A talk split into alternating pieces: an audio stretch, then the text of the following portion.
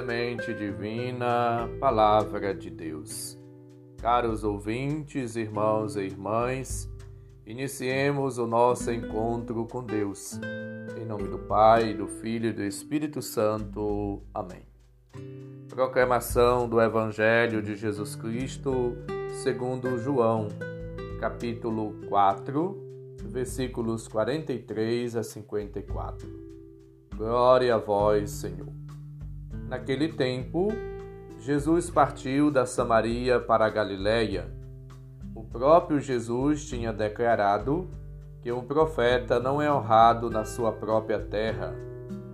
Quando então chegou a Galiléia, os galileus receberam-no bem, porque tinham visto tudo o que Jesus tinha feito em Jerusalém durante a festa, pois também eles tinham ido à festa.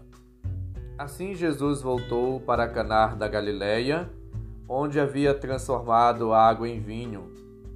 Havia em Cafarnaum um funcionário do rei que tinha um filho doente. Ouviu dizer que Jesus tinha vindo da Judéia para a Galileia. Ele saiu ao seu encontro e pediu-lhe que fosse a Cafarnaum curar seu filho, que estava morrendo.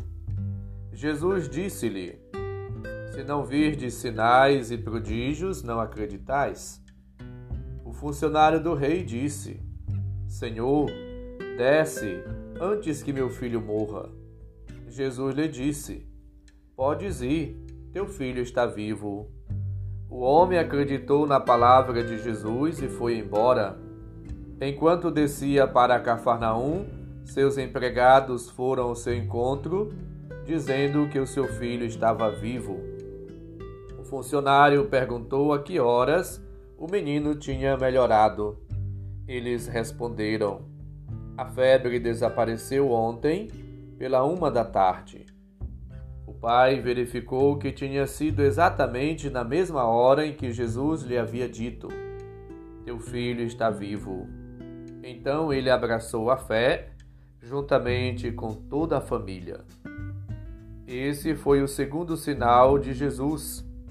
Realizou quando voltou da Judéia para a Galiléia. Palavra da salvação. Glória a vós, Senhor. A fé é fundamental significa firmeza, segurança, estabilidade própria de Deus, que por isso mesmo é invocado como rocha, rochedo, apoio. Nós somos chamados a esperar e a confiar na providência divina.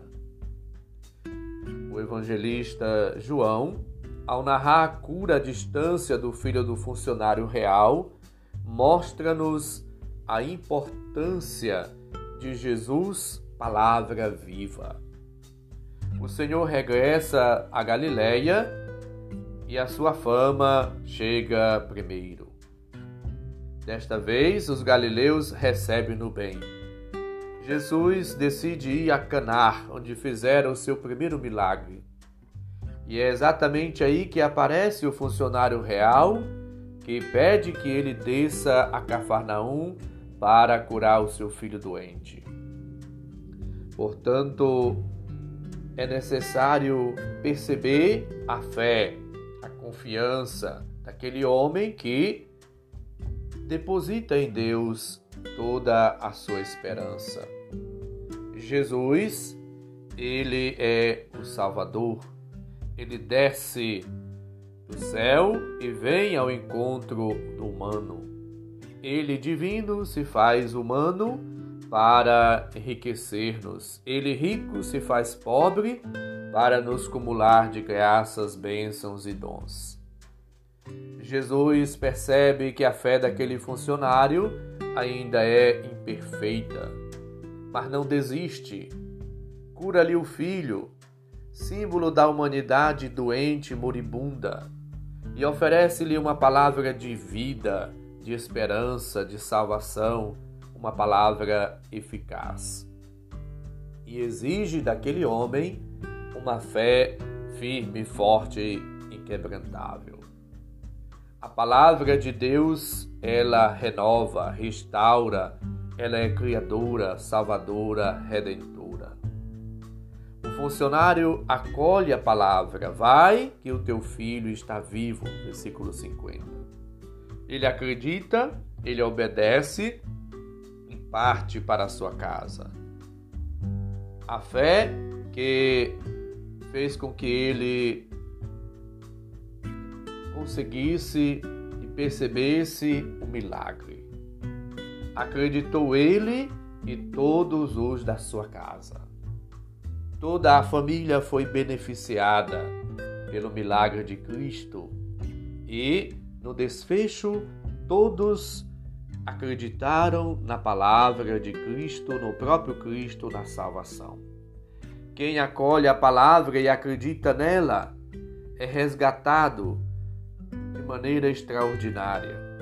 É necessário permanecer na palavra, guardá-la no coração, cumpri-la no dia a dia e procurar viver iluminado pela palavra, participando da obra divina, da nova criação e deixando-se santificar e transfigurar pela presença, pela graça, pelo Espírito de Deus. Jesus pediu ao funcionário real a fé na sua palavra. E hoje pede a você, pede a mim que acredite. A palavra é criadora, redentora, salvadora, libertadora.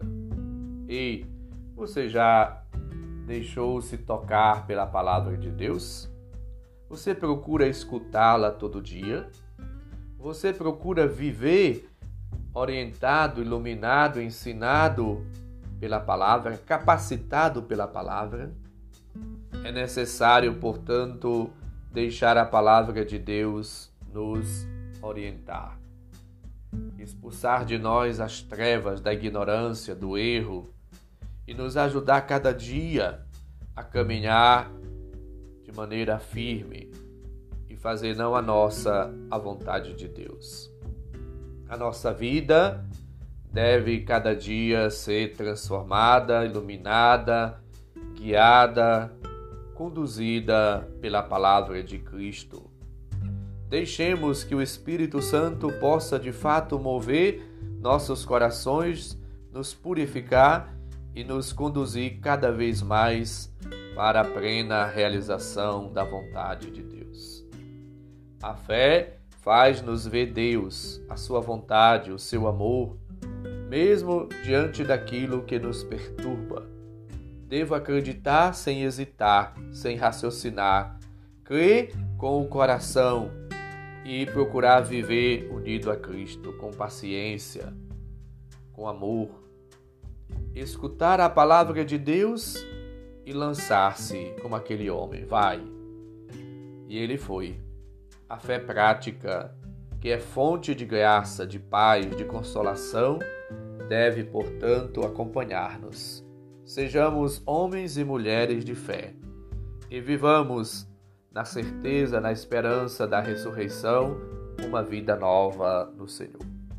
Supliquemos as luzes, as graças, os dons, a bênção. E vivendo uma vida de fé, sejamos cada dia homens e mulheres dedicados a Deus e servidores do seu reino.